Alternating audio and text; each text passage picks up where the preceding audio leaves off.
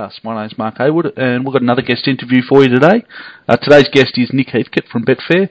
Nick's been involved in racing and the punt for basically his whole working life, and even a little bit before that. And in his current role at Betfair, he's he really is right at the forefront of the betting industry in Australia. So we'll explore that and get some of his opinions on making your way in the betting game.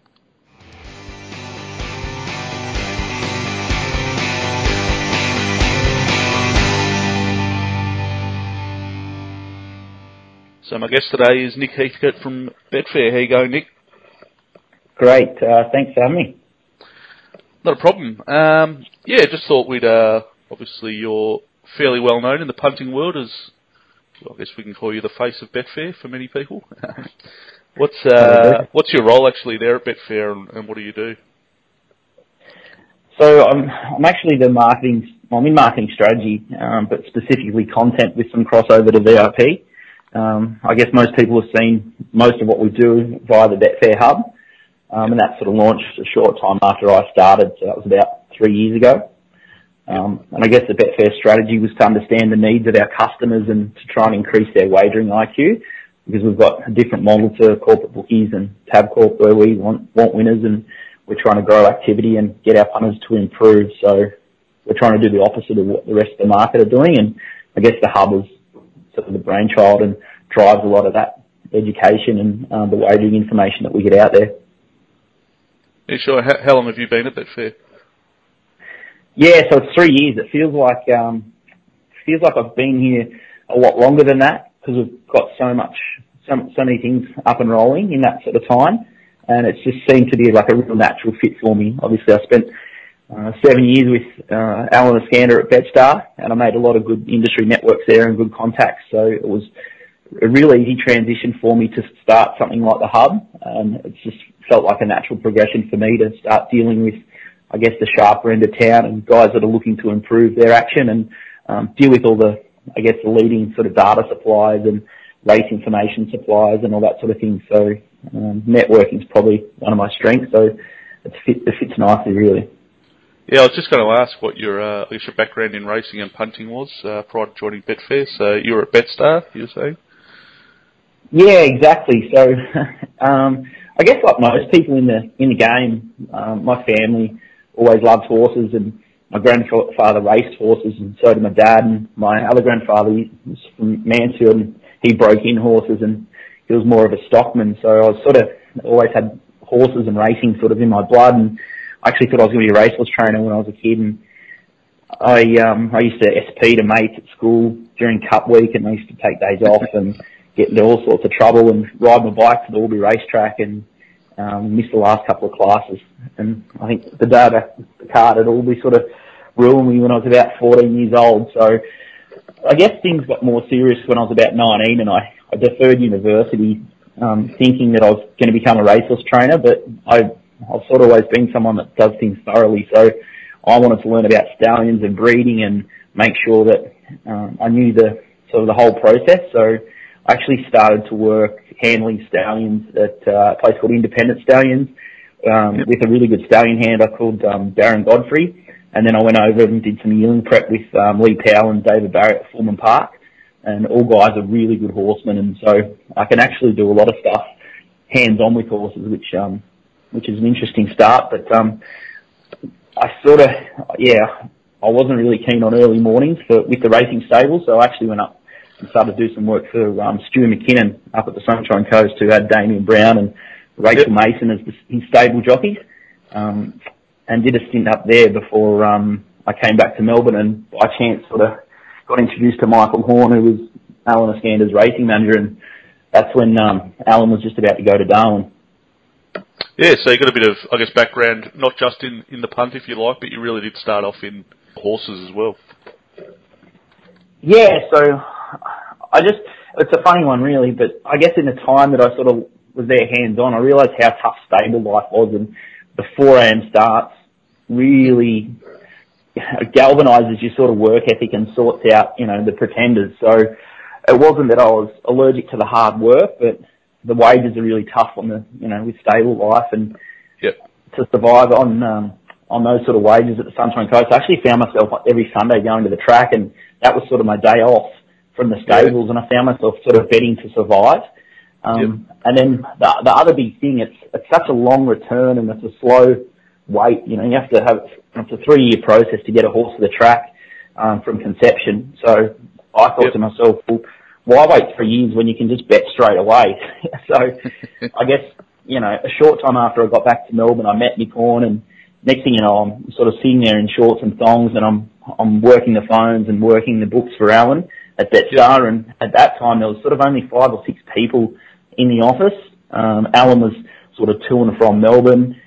Mike was his father was keen to take a back seat, and we had a, an old school bookie in Frank Corley um, heading up the racing department at that stage. Most people know him from Victoria in the old days, and mm-hmm. I guess my opportunity really came when the incumbent sports manager Dwight Bandy left for the Hong Kong Jockey Club, and I thought this is my chance to put a stamp on BetStar. So I basically steered sport, working pretty much every Wednesday through to Sunday, trading up until uh, half time or the whistle uh, when they bounce the ball on AFL and NRL for probably the next five years. So I saw a lot of football, um, and it really sort of took the shine off AFL for me. I, I was just yeah. sort of consumed by it. As exhilarating as it was, um, it was yeah, it was a really uh, I was thrown in the deep end really. Yeah, yeah, sure. So you said you're uh, you're role you're in marketing now. Um, just looking at Betfair, um, I guess one thing from the outside, uh, the marketing of the exchange, it seemed to be a few years ago a bit more of a, a mass market approach, like you'd be on the scoreboard at the footy and all that sort of thing. Uh, whereas these days it all seems a little bit more targeted at your more serious punters, and, uh, a bit more direct marketing to them. Is that the case? Yeah, I guess initially when the brand sort of launched, maybe ten years ago, they had to they had to get a presence, and people had to you know learn a little bit about Betfair, and there was some pretty interesting smear campaigns, and that's probably natural um, for people to assume from pretty established um, operators and traditional methods of betting. So I guess that's probably the case in in any type of um, new business that's sort of a little bit challenger, but I guess the change was probably three and a half years ago when they detached from the dual function sort of exchange and sports book model, which you'll probably remember. Yep. And so I guess the business decided to branch that off into two different areas. Uh, and then we could really sharpen up the business and focus on the exchange. And we think that's, you know, been vindicated, that decision. And it was a really clear and simple message for our customer base then, because I guess the internal belief at Betfair is that the next generation of punters will be sort of more tech savvy and data driven, which I guess at this stage is starting to um, prove pretty correct. And, and it's a pretty crowded and uh, competitive marketplace. And I guess with our Betfair hub, we've, gone down this like education and betting information, um, you know, this warehouse that we've just tried to create to improve people's behaviour. And we've really cut that education up in sort of six parts. And we've found that's really had some, um, well, that's sort of the growing area for us. That's where all the growth's going to come from, the data and the education side of the business. Yeah, and in terms of growth, um, you have been there for three years now.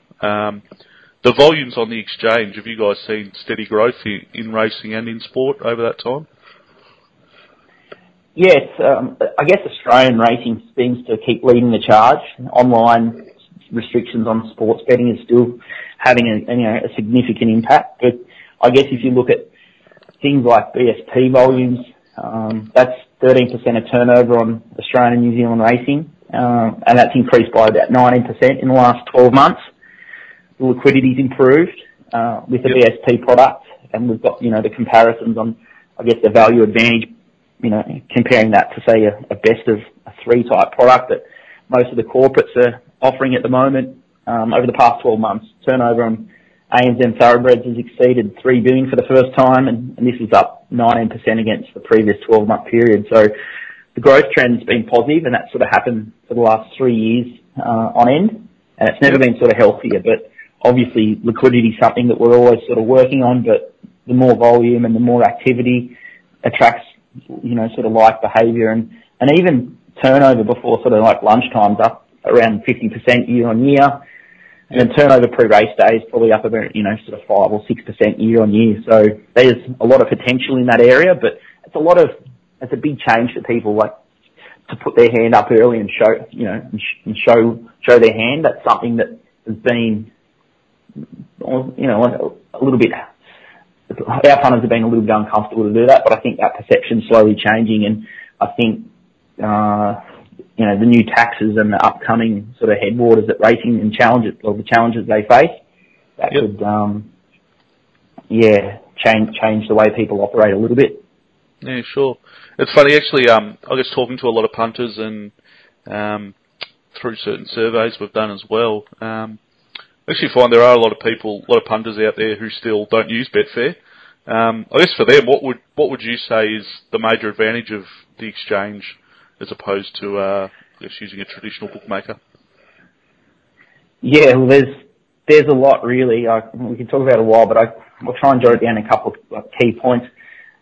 Well, we, we're after winners, winning behaviour, so we don't really cut off our clients like other operators. Uh, it's peer-to-peer, so it's not against the house.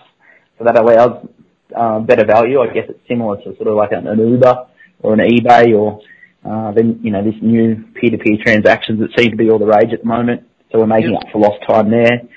Uh, yeah, as I touched upon, the price advantage and not just Betfair starting price, but there's a lot of higher trading prices that happen before the close. So all that you can maximise on all that sort of market volatility and the shuffling around.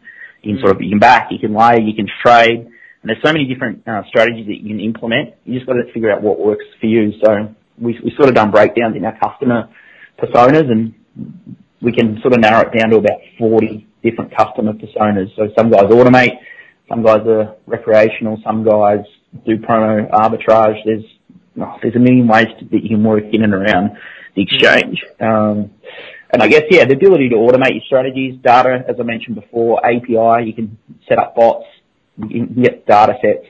There's lots of opportunity there, and that's only going to increase. I guess there's access to cheaper product. So overseas sport and racing and sort of low, lower margin product as well, like cricket and uh, Singapore racing's growing uh, increasingly at the moment. And then you've got that access to that global liquidity as well. So I know it's a little bit of a pain point at the moment for us, but as I said, it's on the improve. But to access those bigger pools is you know really appealing function for our bigger clients. Yeah, sure. Um, and looking at, I guess the major thing when, from the punters' point of view, is the major difference for you guys is the commission rate uh, that you pay on your winners. Um, yep. The way that's, I guess, structured, it'd sort of five percent across the board, but then um, some of the racing codes in Australia are a little bit higher as a as a result of race field fees. Um, what's the impact of those race field fees on the commission rates? Yeah, I guess yeah. What, the the commission rates factor in product fees, GST, and sort of other other taxes. So I guess mm. the, the bigger the tax in various jurisdictions, the higher the market base rate goes. And we understand that the lower the market base rate is, the better off our punters are. And then I guess not really the better off they are, but they're, they're likely to turn over more money, um, given yep. the nature of sort of our, our product. So, for an example, Racing Victoria recognise that Betfair is a betting exchange and, and got a, a really good product fee model in place as a percentage of revenue. And so because of this, we can keep the cost down on Victorian thoroughbreds down at 6%. And then that also allows us to provide sort of content promotion incentives to drive activity on those, that sort of products. And so that combined approach with low commission, with the content and promotions, it sees drive and drive sort of lots of growth.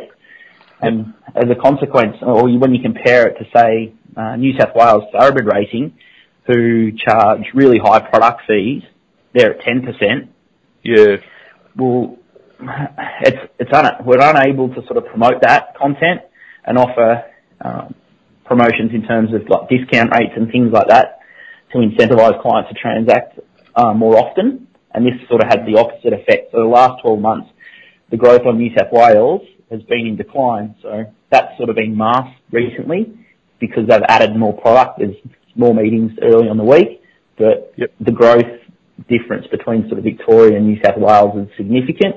And even a product like Singapore, we've sort of doubled turnover in the last sort of 12 months. So yes, it's a concern for the industry that I guess there's just a bigger advantage for punters to go offshore and find better jurisdictions that are more favourable from a from a taxing perspective. So that's sort of what we're trying to uh, get through to the racing bodies and things like that. But yeah, it's not always an easy task. just recently the the point of consumption taxes that are coming across all the different states on racing. We've we've heard a lot from the um, the more traditional online bookmakers about that, but what's the impact been on on Betfair? Yeah, so I guess the only example that we can draw on is South Australia, and the growth from South Australian residents has slowed considerably, which is a direct result of the actions that we sort of had to undertake to mitigate the impact of the of the pop tax. Mm. So the pop tax is 15% in South Australia, the maximum that anyone sort of talked about in the industry. Uh, for a low business like us, it's a huge cost that hits our bottom line, and then South Australian customers are no longer eligible for a discount rate as a result because the product becomes unviable for us and it doesn't work out with our model. Most home state residents bet on their own product as a starting point, so it had a direct impact on South Australian racing, um, and all three codes have experienced the slower growth rate compared to other states. You've got a state like Victoria that's flying, um, and they're the inverse of that. I guess the POC imposed really opens the door for um, offshore operators and puts them at a really big advantage compared to us. Uh, we comply with the product fees, the GST, and the advertising laws, which they don't have to worry about. Yep. And that's a really big concern for, for everyone. So it's hard to um, forecast what's going to happen with other states uh, when their uh, fees go up, and we're not sure how uh, how we're going to react to that, and we can't really model uh, what we do until it's sort of in place. So yeah, I guess it's a dangerous time, and you know, thankfully not every jurisdiction has gone or has indicated that they're going to go to the 15%. Uh, because the incremental um, changes are probably the best thing for the industry. Otherwise, everyone's sort of going in blindly, and yeah, it's a dangerous game. Sure. Um, just another one I want to ask you about, which you hear a little bit about, is the premium charge for it's also you know, been referred to as the real high roller charge for for those turning over a lot on Betfair. Just you just want to explain to people who aren't affected by it, I guess, what it is and um, why it's done and how many people it, I guess, affects? Premium charge affects less than 100 people a year. They're very low yield, highly efficient, profitable customers. They're not entering the market a lot, but they're very efficient when they do. I guess similar to the turnover charge, um, it affects a few dozen customers whose trading strategy ends up costing us money on certain jurisdictions, especially when there's not much margin in the product, like in New South Wales, for example. Um, and without these charges, those customers affect us would continually cost us more than Betfair makes, and it really impacts the ecosystem. So hopefully those customers turn their attention to more favourable racing states. We don't really want to charge customers that have no choice. Mm. So we'd probably rather apply these sort of charges than turn their accounts off. But yeah, we try and um, mitigate that where possible, but um, it all depends. It's, it's sort of case by case, and then yeah. it's sort of seasonal too. Some guys hit it, and then um, they don't hit it for another three, six, twelve months. But yeah, it really depends case by case. But it's, I think there's a lot of noise made out of it, but in actual fact, it doesn't really affect as many people as some might think. I was, yeah, I was just going to say for the amount you do hear about it at times, it doesn't seem to be many punters that it impacts. No, exactly. When you think about how many you know there are active clients and punters there are in Australia and things like that, but yeah, we carry a high proportion of winning clients, and that's what we're about. We're trying to improve our clients all the time, mm. and it's a completely opposite strategy to everyone else in the game. So, you know, I guess it's no different to any other thing in society. The the minority whinges sort of uh, get the most airtime, but in yeah. actual fact, it's if you premium charge is a really good problem to have if you're a punter. I'd love to be on it myself. yeah, same. Um, one thing I was just going to ask you too is there's a lot of noise made about the I guess the migration of punters from in Australia from from racing to sport in recent years. Mm-hmm. Is is that something you guys have observed as well?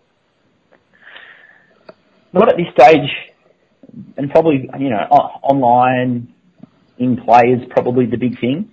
Mm. And until that sort of opens up, we won't see the big effect from it from a Betfair, Betfair perspective. Sure, right. there's lots of growth in Big Bash. AFL and NRL have been really good for us. We we pushed to a two and a half percent uh, market base rate Yep. uh, early in the season to drive activity, and that's been really positive for us, and that's been pretty well supported by our clients.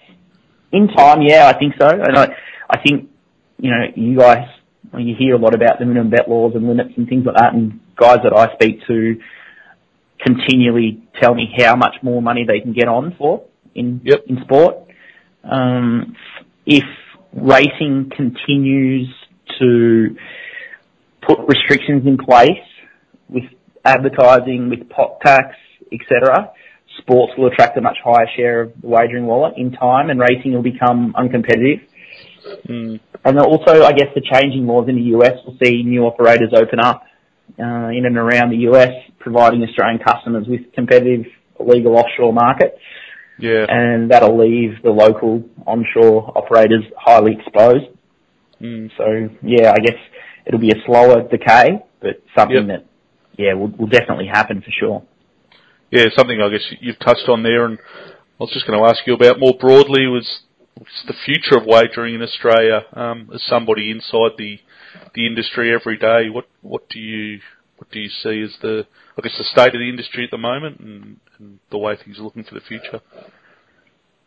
Well, I guess you know, I think it's what's coming up, you know, eleven years or something like that. And I- remember the you know the old the old days, say you know pre two thousand and ten, where Mm. clients would bet, sharp punters would bet.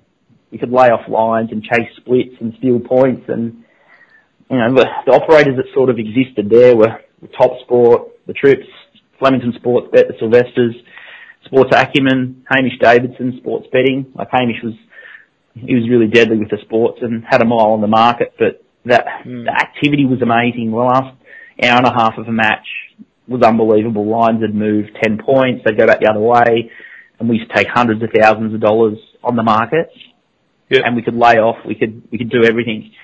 But then, you know, you, you fast forward to 2014, and the market started to be be on the nose a little bit. The last hour before the game was was pretty boring. I guess the art of bookmaking was taken out of the game. And that's probably thanks to the UK invasion and all the consolidations.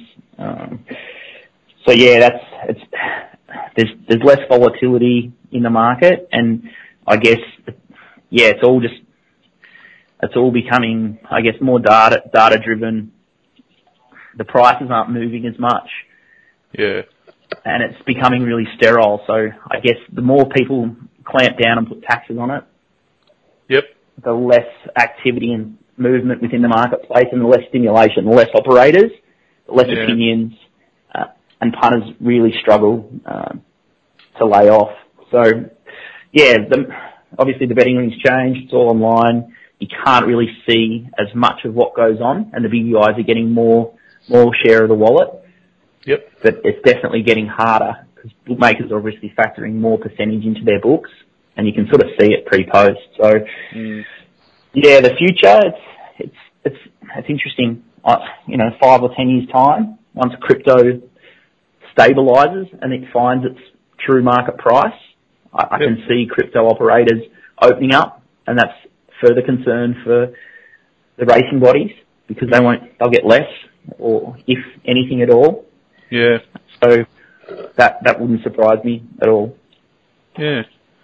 Um, I guess just finally too, obviously our, our audience is punters, and you're someone yourself who's been in the game for quite a quite a while. Um, any words of advice out there for for punters um, to sharpen up their game a bit? Yeah, I guess that, you know, I proudly say it, but everyone at Betfair is proud of the stuff that we do on the hub. We Mm. sort of, I touched on before about education, and I guess there's six sort of different categories that we we uh, we use our education. So there's betting psychology, Yep. um, the racing education on how to become a, a pro punter. That's Yep. supplied by Dan O'Sullivan, and I guess he's sort of the new Dom Beirne, so that's definitely worth a look. With no respect to Dom, so I think he's pretty good mates with Daniel, and both are, are pretty busy guys. But he sort of picked up the the mantle, I guess, of the, new educator in the Australian market. We've got some great customer insights pieces on the hub. We've got journos that sit down with our most successful clients and they openly discuss some of their strategy and their approaches. We break down strategies by sport. We've got some great stuff about promo arbitrage, and we're just about to launch a heap of stuff on how to model. We just did a data on on the World Cup, um, and we're just about to post some open source code so our clients and even yeah IT. Uh, not IT savvy people like ourselves could possibly mm. model their own sort of racing activity. So I yeah. think that's you yeah. know the hub's a great resource, and you know five years ago I wish I had you know something like it, and I guess I'm lucky to be able to um, build out you know a great warehouse that punters can just have all the you know the access to the punting forms, the ratings to win, and all that great education content there ready to go. Um, from from a punting perspective, I think you just you know it's no different to life really. I think you just got to aim to improve your skill set and sort of grow your brain. There's never been um, more affordable, high quality content. You know, audio books are brilliant. Uh, the Blinkist app's great for lazy readers. There's so much information you can get out of that and just get good thoughts sort of running through your brain all the time. If you're transacting with Betfair, I think you're mad if you haven't tried a third party app, something like BetAngel or Gruss. It's like driving a Ferrari, whereas our, our Betfair channels are a bit clunky. Sort of like a Datsun. So make sure you try and get your head around that because you can actually see some, some crazy volume there and um, the one-click betting's a great option. And it's just amazing what you can pick up from other smart punters. Like the Betfair community want to grow the game and we're trying to build that community. Guys like Daniel O'Sullivan have been a really good influence on me. Mark Lamborn's got great ideas from Racing Rant. You can apply that to different tracks around Australia. He's got lots of good ideas. There's some other clients that I'd prefer not to say who they are, but if you can find betting mentors, try and absorb as much as you can from them. And I guess from a betting perspective, I guess the key to winning, in my opinion, is staking and sort of knowing when you've got an edge and yep. if you can take advantage of it. I guess the hardest, hardest punters on the planet that I've seen, the hardest to beat because they stake better than the rest and they're really mm. patient. They might have, you know, a couple of good bets on a Saturday or two really good bets on the AFL round or the NRL or whatever it is, and they give you bugger all chances to beat them. I think too many punters try to bet into too many outcomes, whereas yep. bookies have to bet on every race, but as a punter you don't. So mm. if you if you can be patient and pick pick uh, the bookies off or pick the market off, uh, you'll survive in the long run. And if you stake well and, and manage your bank, you can definitely win. Good one. All right, well, that's probably about us uh, for today. So thanks for your time today, Nick. Um, obviously, we encourage everyone to jump on a Betfair, and especially onto the hub there, where you've got a whole stack of um, educational pieces. And uh, yeah, hopefully speak again to you soon. Thanks, mate. Pleasure. So thanks for tuning in to this episode of the Winning Edge Investments podcast. I uh, hope you enjoyed it. If you did, you can subscribe to the podcast on SoundCloud or iTunes, and you won't miss any future episodes. Uh, you can also find Winning Edge Investments on all of the usual social media channels such as Facebook and Twitter. So let us know over there if you had any questions or if you just want to have a chat about punting. And of course, you can also head over to our website, winningedgeinvestments.com. Uh, you'll find any other news and, and, information on the packages that we have on offer in conjunction with all the professional punters we work with. And you can also sign up to our free weekly newsletter, and you'll get those pros' best tips straight to your inbox every Friday. So until next time, happy punting. My name's Mark Haywood. Thanks for listening.